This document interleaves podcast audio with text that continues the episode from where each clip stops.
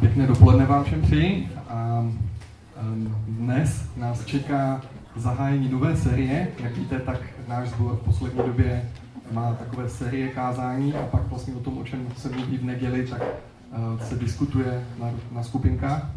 A my jsme skončili před Velikonocema sérii z listu prvního korinským, která ta celá série se jmenovala Boží odpovědi na těžké otázky. A dneska začíná série z Nehemiáše, což je kniha eh, ne v Novém zákoně, ale ve Starém zákoně. Ten příběh se odehrál před dvěmi a půl tisíci lety, ale myslím si, že je velmi živý a že spousta těch paralel, které můžeme číst v tom příběhu, tak má co říct do našich životů právě dnes. A, eh, ta série celá se jmenuje Proměna, která trvá. Čili eh, když by jste eh, teď zkusili přemýšlet, jestli jste někdy v životě měli nějakou těžkou, obtížnou situaci, buď to, která se týkala vás, nebo která se týkala vašich blízkých nebo lidí, které třeba ani neznáte. A um, zkuste si to představit a zkuste si představit, jak byste reagovali, nebo jak byste reagovali a můžeme to porovnat s tím, jak reagoval Nehemiáš. A abychom pochopili vůbec, o čem ten příběh je, tak musíme pochopit ten historický kontext, ve kterém se eh, odehrával celý ten příběh. A ten příběh eh, se odehrává na hradě Šušanu, jak vidíte, ten hrad už tam nevidíte. A, takže tady někde, podle archeologů, tady někde stál, byl hezky tak nějak v údolí a bylo to z nějakého důvodu uh, zimní sídlo perského krále, který se jmenoval Artaxerxes I. A byl to král, který jenom tak pro zajímavost uh, udělal uh, výboj, nebo tak, jak, nebo jak to říct, chtěl, uh, zautočil na Řecko, což uh, po, o 150 let později to byl důvod, proč se chtěl pomstít Perzii uh, Alexandr Makedonský a začal všechny ty výboje kdy to byl v podstatě tehdy celý známý svět. Takže byl to velmi mocný král a tady vidíte, eh, tohle je Irán dnešní, tady je Susan a tady bylo to letní sídlo v Babyloně, dneska je tady Bagdád v Iráku a tady je Jeruzalém, čili eh, v té době židé byli už 150 let eh, od babylonského zajetí, od doby, kdy král Nebukadnezar nebo Nabuchodonozor uh, vzal Židy. A to byla tehdy běžná praxe, že když se dobilo nějaké území, tak nejlépe, jak způsobit to, aby tam nevznikaly nějaké odboje, je vzít, ty, vzít ten národ a přestěhovat ho někam jinam. A většinou se to dělalo tak, že se vzala pouze inteligence, vzala se řemeslníci, prostě ti, co něco uměli, něco znamenali, tak se vzali do eh, toho centra té říše, aby ta říše, aby to centrum zkvétalo. A taková ta, takový ten, jak, jak se říká, povl nebo lůza, můžeme to říct, jak chceme, tak zůstávala v té zemi. A tohle to se stalo právě Izraelcům, že všechny ty šlechtice a všechny ty řemeslníky král Nebukadnezar odvedl do Babylona eh, tady a eh, potom vlastně ta říše Mécko-Perská převládla ovládla Babylon, takže vlastně teď se bavíme o syrské, o, o perské říši. A v Jeruzalémě zůstali lidé, kteří zůstali ve městě, kde byly zbořené hradby. A potom předchůdce Nehemiáše se jmenoval Ezdráš, a to je kniha ve Starém zákoně, která je hned před Nehemiášem, když ji budete číst. A tam se, se dozvídáme, že Ezdráš obnovil hradby Jenže asi to nemělo dlouhého trvání, protože, a to už je součást toho příběhu. Takže jenom jsem chtěl, jak si představíte, tahle ta vzdálenost je asi nějakých 1250 km vzdušnou čarou, čili to hodně daleko. Myslím si, že to muselo zabrat hodně času se dostat o tam tak zpátky a přesto uh, Nehemiáš, který byl na tom hradě, a to se dozvíme tady dál, uh, ještě o, o Nehemiášovi. O Nehemiášovi je napsáno, že byl číšník na, ehm, na tom hradě, kde byl ten Artaxerxes první. A um, to, že byl to, že byl číšník, neznamenalo, že jenom nalíval víno, ale znamenalo to, že měl přístup ke králi. Čili to nebyl jenom někdo, kdo uh, uměl dělat hostinskou činnost, ale byl to někdo, kdo byl asi takový poradce. Usuzuje se, že, že ten Nehemiáš byl z té šlechtické rodiny, z, který byl přesídlený do Perzie. A um, historikové ví, z nálezů nějakých historických, mimo biblických, v Bibli se o tom nic nepíše, že otec od toho Artaxerxe prvního byl zavražděn a pravděpodobně byl otráven. Takže dovedete si představit, jak bylo asi důležité eh, mít dobrého číšníka. A ten číšník musel vždycky vzít to víno, před tím králem se ho napít, a pak, když to s ním nešlehlo, tak ten král si to taky napil. A eh, taky eh, Nehemiáš musel být člověk, který byl velmi vzdělaný a moudrý a myslím si, že král toho využíval, když popil to víno, že se třeba, když chtěl, mohl o něčem poradit. A to je to, co to je to, co pak vidíme i dál v tom příběhu. Já poprosím Honzu Bráče, jestli by nám to přečetl na hlas svým zvučným hlasem. Příběhy Nehemiáše, syna Chakaliášova. V měsíci Kislevu 20. roku, když jsem byl na hradě v přišel Chanáný, jeden z mých bratrů, s muži z Judska. Zeptal jsem se jich na Judejce, na ty zbylé, kteří ušli zajetí a na Jeruzalém. Řekli mi, ti zbylí, kteří tam zůstali tam v té krajině, a nebyli zajati, jsou vystaveni veliké zlobě a potupě. Jeruzalémské hradby jsou pobořeny a brány stíšeny ohněm.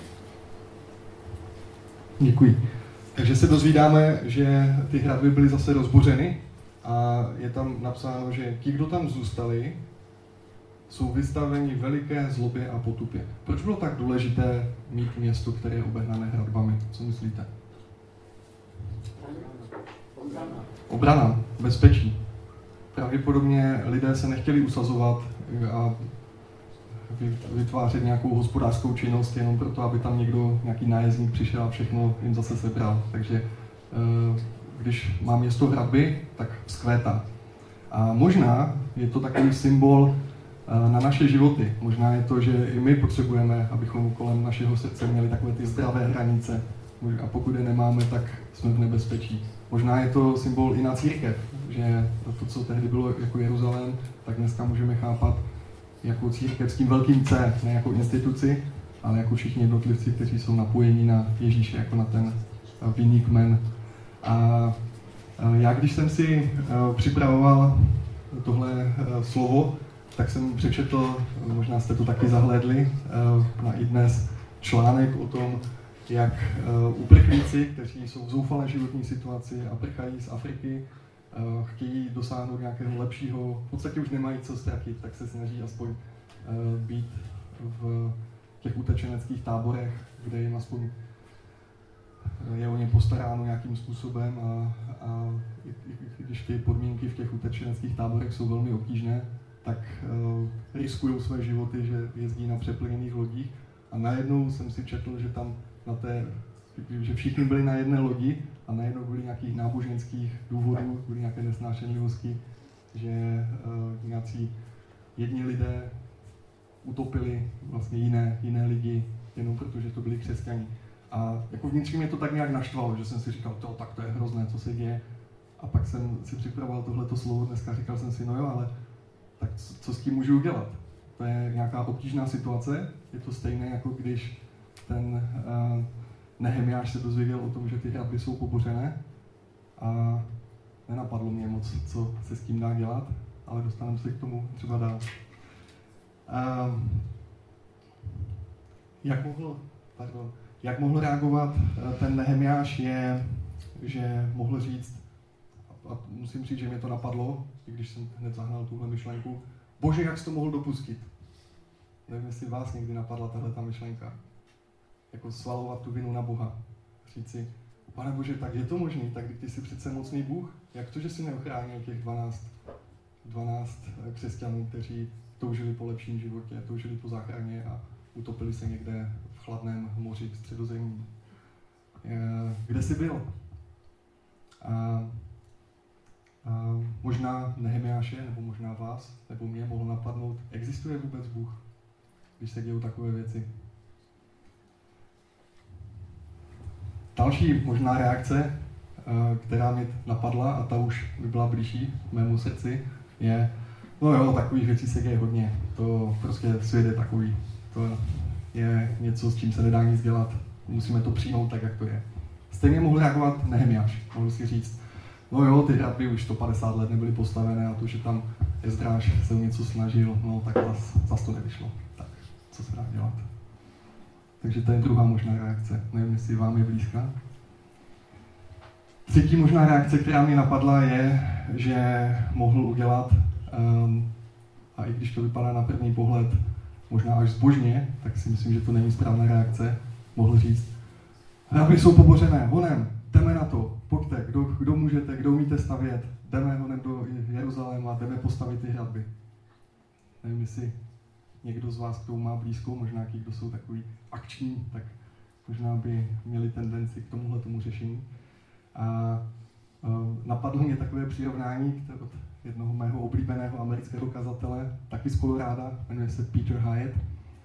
Diana, do you know Peter Hyatt? Tam je tolik zborů v Denveru, že nepředpokládám, že zná všechny Diana. A, a ten jednou říkal takové podobenství, které se mi hodně líbilo, že představte si Titanic a teď kapitán té lodi je ďábel. A ďábel vidí, že ta loď se potápí, ale snaží se, aby co nejvíce lidí se utopilo na té lodi, aby se nezachránil. Takže má dvě strategie. První strategie je, co řekne, nic se neděje, pojďte, budeme si zpívat a hrát tady na pódiu, pojďte tancovat tady na, na, v podpalubí a budeme se bavit a bude všechno fajn. A pak někdo řekne, ale, ale pane kapitáne, ta loď se potápí. No, no jo, no jo, a tady ta druhá strategie, Jáblova, která si myslím, že je hodně účinná pro nás, řekne, tak pojďme tu loď opravit. A tady máš kladivo, tady máš nástroje a jdeme zachraňovat loď, která je neopravitelná. A, a tom podobenství, které ten kazatel Peter Hyde říkal, ten Ježíš, eh, Ježíš stál v záchranném člunu vedle té lodi a zval lidi, pojďte, pojďte nasednout tady. A já si myslím, že někdy, pokud jsme příliš aktivní a nečekáme na Boha, tak to může být buď to zbytečné, anebo dokonce až škodlivé, nejenom pro tu věc, kterou chceme napravit, ale pro nás samotné. Jak reagoval Nehemiáš? Můžu tě poprosit ještě? Když jsem slyšel ta slova, usedl jsem a plakal. Truchlil jsem několik dní, postil jsem se před Bohem nebes a modlil jsem se k němu. Takže co z toho vidíme je, že nechal průchod svým emocím. Že to bylo něco, že on byl autentický. Já si myslím, že to má před Bohem obrovskou hodnotu, že to je něco, co vytváří nějakým způsobem uh, takový jako obraz na věčnost. Ne, neumím to úplně popsat a myslím, že to ani úplně nechápu, ale myslím si, že emoce jsou pro Pána Boha velmi důležité. Autentické emoce. Takové, které jsou skutečně z našeho srdce, ne nějaké předstírané. A to je přesně to, co udělal. Truchlil několik dní, postil se před Bohem nebes a modlil se k němu. Čili um, ten půst, to byla vlastně nějaká forma oběti, nemohl asi udělat nic víc v tu chvíli na dálku, než, než se postit.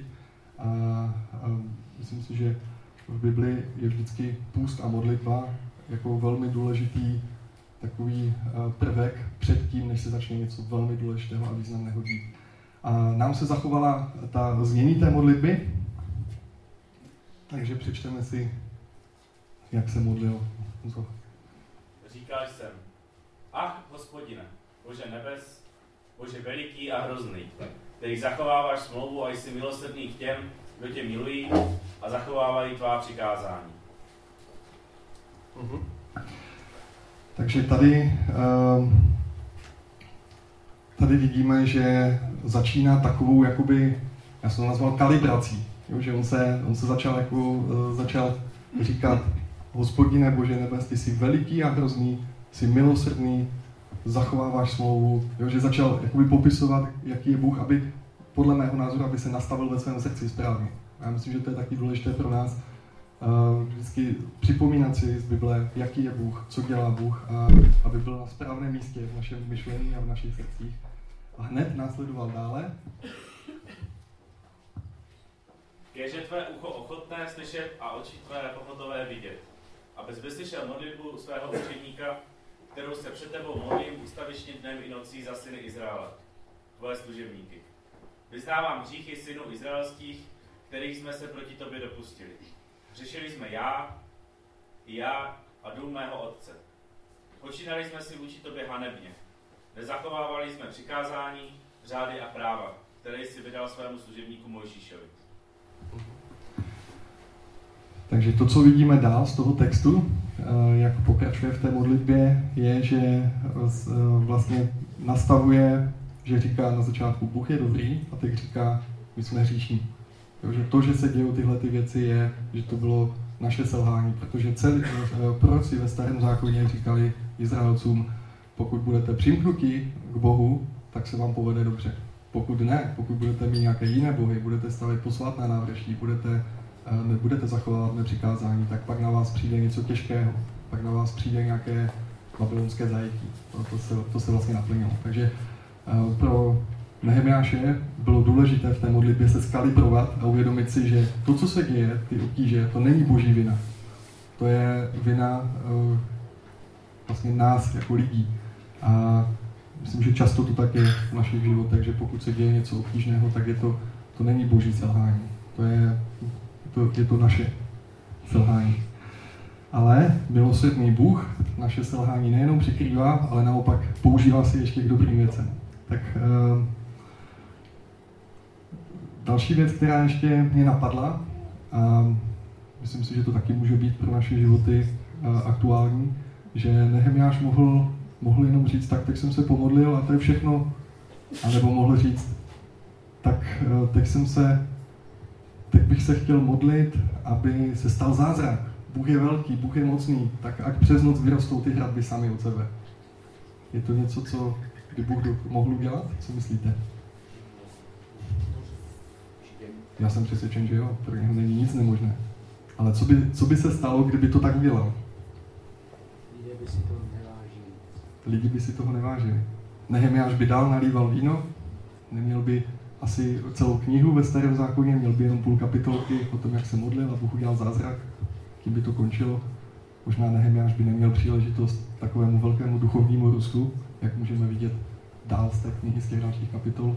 A já myslím, že to je takový rozměr, který Pán Bůh používá i v našich životech, že On uh, je schopen udělat všechno sám, jenom na základě třeba naší modlitby, ale On chce i nás připravovat na věčnost. On pracuje s našimi srdci stejně tak, jako pracuje s těma hradbama.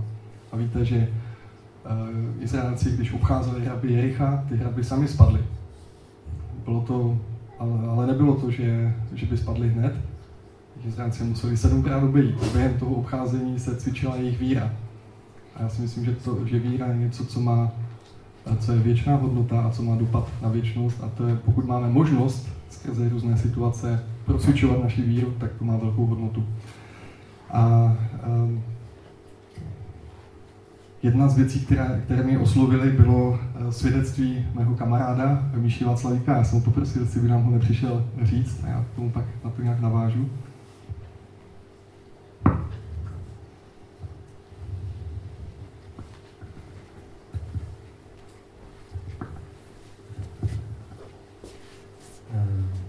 jsem od malička astmatik a zároveň mám rád běhání, což jde spolu někdy špatně dohromady a asi tak před rokem jsem měl docela velké obtíže a snažil se to rozběhat a všechno jsem zkoušel a to má vlastně dvě části to svědectví. Jedno je to před rokem, kdy eh, jsme měli ve středu s Dušanem skupinku společnou takovou tu rodinnou a neuskutečnila se z nějakého důvodu, nevím jakého. A potom jsme se v neděli viděli ve sboru a já jsem říkal, Dušane, představ si to, no to jsem vlastně ještě neříkal, jsem říkal, uh, se bavili, co bylo tu středu a Dušan říkal, no my jsme se za tebou s hodně modlili za to tvoje zdraví. Já jsem říkal, to není možné. Já jsem měl několik týdnů dlouhých problémů, zkoušel jsem všechny léky různé, nic nezabíralo a od té středy, kdy jsme se neviděli, to prostě povolilo. Jo, tak to pro mě bylo takové úplně wow takový zážitek opravdu se sílou modlitby za někoho. Říkal jsem, to je super, teda, to je super.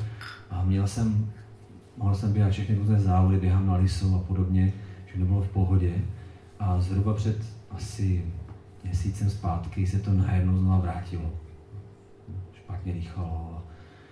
Tak jsem si říkal, co to jako má být. A já si říkám, tak ta modlitba, jako vidět, ta medicína je krátká. Tak jsem se teda modlil, řekl si, pane, prosím tě, je nějaký zázrak, jako, nebo jestli je to tvoje vůle, tak já to zkusím přijmout, ale fakt jen blbě s tím dýcháním, mi mizerně a nic nezabíralo. A tak jsem si, asi 14 dnů takhle trvalo a říkal si, tak pořádně jsem čekal něco jako nějakou sprchu z nebes, jo, že přijde nějaký, nějaký zázrak a nedělo se nic a říkal, tak teď se takové vnuknutí, že by to byl duch svatý a říkal, tak zkusím se pojít na internet. Tak jsem napsal, jak vyléčit astma. Říkal jsem to co nejjednodušší, prostě nejpřímějším způsobem. A teď se objevil článek jako první v tom Google. Jak vyléčit astma do 15 dnů, celostní medicína CZ. No tak to je přesně, no, to je jako ta vize toho zázraku. A teď se to rozkliklo, astma je jedno z fiktivních nemocí, které vlastně vůbec neexistují a jedná se o to, že málo pijete. Takže jsem teda začal víc pít, opravdu jako podle toho receptu, že tělo je schopno absorbovat ty tekutiny a podobně. A on to skutečně zmizelo teda v podstatě. Jo, do. Ale protože si myslím, že by to bylo obrovské rouhání, představuju si teda, tak jak si Pána Boha představuju, že nesnáší kýče. Že, že to není, kdo si čteme Bibli, tak to není prostě recept, jako otevřete mikrovlnku, nastavte dvě a půl minuty a stlačte tlačítko a je to. Takže takhle to jako nefunguje a on to přišlo znova zpátky. Takže teď si říkám, eh, teď si říkám, hm, jako, o čem to vlastně je, že nejde to bez té medicíny, je to bez té modlitby a zkouším se znova vlastně v tom nějak zorientovat a říkat si právě to, co říkáš, ten mě docela promlouvá, vlastně kam si mi chce Pán Bůh posunout, čemu, čtu další články a je to málo spíte jo? a podobně, takže možná kdybych byl teď vlastně, že opravdu hrozně málo spím a to, na to, jak trénuju a podobně, tak to je dost špatnou životosprávu mám. A možná, kdyby stačil ten zázrak třeba jenom takový, tak možná by to bylo o tom, že říkám, tak jo, díky, super, jako už vím jak. A je to o tom zase znova přemýšlet, nebýt pišný a hledat a, a, a, a možná ten svůj život někam dál posouvat, nastavit si zrcadlo. Takže to jsem chtěl říct, že to splnilo své představy. Ještě předčilo, děkuji. Já si myslím, že z toho jde vidět uh, jedna věc, že kdyby, jak říkal Míša, že kdyby pán Bůh udělal zázrak a udělal takhle, jakože to astma zmizí, tak uh, by to bylo sice zázrak, bylo by to nachválení Boha, ale možná ty příčiny, které Míša vnímá ve svém životě, by zůstaly bez povšimnutí. A, a tím, že pán Bůh fakt pracuje s náma komplexně, tak um, to, že to, že se Míša modlil, pán Bůh mu ukázal nějaké stránky, které vůbec s tím nesouvisely, tak Míša byl vděčný Pánu Bohu za to, že ho vedl tímhle tím směrem. A to ovoce je, je tam ta vděčnost, je tam ta chvála Bohu a nemusí to být jenom takový ten instantní zázrak, jakože přes noc vyrostou někde pravdy. Takže jsem vás chtěl pozbudit, i pokud se modlíte za něco v vašich životech, abyste byli vytrvalí a abyste ne, nebyli fixovaní na nějakou představu, jak, jakým způsobem Pán Bůh má vyřešit ten váš problém, ale abyste byli v takovém otevřeném očekávání, stejně jako Nehemiášek. Um, ještě můžeš prosím přečíst osmý več a devět. Rozpomeň se prosím na slovo, které jsi přikázal svému učeníku Mojžíšovi. Spronevěříte se, já sám vás rozpílím mezi národy. Když se však obracíte ke mně a budete má přikázání zachovávat a podle nich jednat, pak i kdyby někteří z vás byli zahnáni až na okraj světa, i odtamtud je zhromáždím a přivedu na místo, které jsem vyvolil, aby tam přebývalo mé jméno. Já jsem přesvědčen, že jediná mapa pro naše životy je Bible, je Boží slovo. A to je přesně to, co tady um, k tomu došel i Nehemiáš, kdy říká, aha, takže to, co je napsáno v, uh, v zákoně, to, co si řekl Možíšovi, to se teď plní. To, že my jsme se spronevěřili, tak uh, ty nás rozptýlíš. A to se stalo. Takže Boží slovo je pravdivé a není to, je to jenom důsledek, jako když někdo skočí z útesu, tak se může modlit, pane Bože, zachraň ale pravděpodobně dopadne dolů. Takže ta, ta, uh, pokud chce být zachráněn, tak se měl modlit předtím, než skočí z toho útesu. Já si myslím, že my někdy takhle necháme v našich životech to zbytečně dojít až do toho, že už jako letíme dolů. Takže důležitá je ta prevence, spolehat na Boha v tom, aby nás vedl na každém kroku ještě předtím, než už se ocneme ve vzduchu. A, a, ale Bůh má moc, i když dopadneme, tak nás zase pozdvihnout. um, a je milosrdný a dělá to v našich životech. Um, v tom devátém verši si připomíná zaslíbení. A já si myslím, že to je něco, co, bych, co bychom měli dělat. Hledat v Biblii zaslíbení pro naše životy a stát na nich. A dívat se pozitivně do budoucna. Nedívat se jenom na ty hříchy v minulosti, ale dívat se s nadějí do, do budoucna, do života. A Pán Bůh má moc přikryt úplně všechny naše přestoupení. A celý ten, celá ta modlitba na mě působí jako, jako když um, si představte uprostřed jezera, že jste na loďce a teď najednou je tam nějaké lano, které někam vede a je mlha, vy nevíte, kam to vede a vy taháte to lano, taháte to lano a čekáte, co si přitáhnete, jestli nějakou rybu nebo něco, nebo nějaký jiný čum nebo něco a najednou zjistíte, že jste si přitáhli břeh a že vlastně jste neposouvali vy něco, ale sami sebe. A já si myslím, že tou modlitbou Nehemiáš posouval sám sebe na místo, kde ho Bůh chtěl mít. Takže to je důležitý rozměr modlitby. A uh, Nehemiáš neskončil jenom u toho, že by se modlil, ale udělal nejdůležitější věc, kterou, kterou my potřebujeme taky v našich životech dělat. To jestli to můžeš. Tyto jsou tvoji služebníci, tvůj lid, který si vykoupil svou velikou mocí a silnou rukou. Ach, panovníku, keže tvé ucho ochotné vyslyšet modlitbu tvého služebníka i modlitbu tvých služebníků, kteří usilují žít v bázní tvého jména. A dopřej dnes daru svému služebníku a dej mu najít u onoho muže slitování. Byl jsem totiž královským číšníkem. Děkuji. A tímhle tím končí první kapitola. A to, co Nehemiáš udělal, je, on uh, po tom, co uh, se správně skalibroval, uh, po tom, co činil pokání, dokonce vyznával hříchy nejenom svoje, ale i hříchy svých předků, které se jeho dotýkaly, proč on se s nimi. Tak po tom, co se takhle správně nastavil, tak začal čekat. A já myslím, že my někdy přeskakujeme tuhle fázi se, on se dal k dispozici Bohu a čekal. A co myslíte, že Pán Bůh dělal s ním během toho čekání? Asi nic. Olga, říká? No, čas na to čekání. Mhm. My nevíme, co přesně se dělo, jenom víme, že vlastně tenhle ten příběh začíná v měsíci, jak to začíná, v měsíci Kislevu, což je listopad, prosinec, na přelomu. A druhá kapitola, kterou budeme mít příště, začíná v měsíci Nisan, eh, březen, duben, kde on mluví s tím králem. Takže je tam minimálně čtvrt roku, kdy pán Bůh nějakým způsobem pracoval v jeho srdci. A my možná máme, že si říkáme, tak, tak ta modlitba nebyla účinná, protože jsem se modlil a čtvrt roku se nic neděje. Ale já si myslím, že pán Bůh taky pracuje s tím časem, že ty věci musí nějakým způsobem uzrát. A nejenom uzrát ty okolnosti, ale uzrát naše srdce. A pokud něco chceme instantní řešení, chceme něco rychle přeskočit, tak nedáváme prostor pro proměnu našeho charakteru. Já jsem hledal na eh, internetu, na Google fotku Nehemiáše a žádnou jsem nenašel, takže Google mě zklamal. Nejstarší podobu Nehemiáše, kterou jsem eh, našel, je eh, tahle ta z 16. století z Bible francouzské, kde kde nějaký neznámý hitec zaznamenal podobu Nehemiáš, jak si asi pamatoval. A, tady vidíte, že ten Nehemiáš pomáhá při té stavbě těch hradeb, takhle si to představovali. A já jsem to chtěl tady schválně vysvítit, protože možná, že on tak nevypadal. Jo? Nevíme, nevíme. Ale s největší pravděpodobností ne. Ale jak vidíte, tak byl člověk jako my. Možná to oblečení měli jiné, ale byl úplně stejný jako my.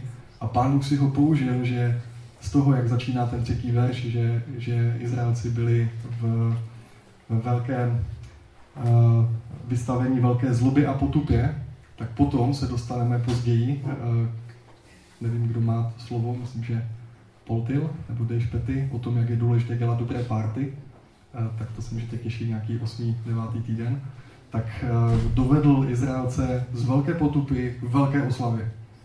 A já si myslím, že Pán si chce používat i nás k tomu, abychom byli takovými agenty změny, abychom působili změnu nejen v našich životech, ale i v eh, obtížných situacích lidí, třeba které ani neznáme.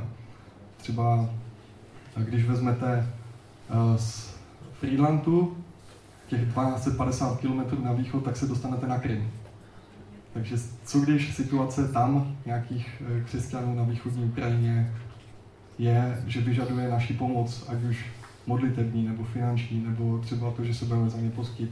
Nevím, ale vím, že Pán Bůh si nás chce použít v našich rodinách, v našich školách, v našich, uh, v našich práci. Jenom, jenom, co k tomu potřebujeme, je modlit se, správně se nastavit a dát se Bohu k dispozici a čekat.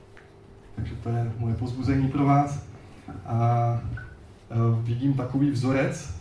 Představte si, že by v době, kdy byl Superman, uh, nebylo ve městě žádný zločin. Tak jak by ten Superman mohl projevit svou velkou moc? Nijak. Že? Byl by řádný, uh, řádným občanem, jako všichni ostatní. A já si myslím, že Pán Bůh si používá těžkosti k tomu, aby prokázal svoji moc.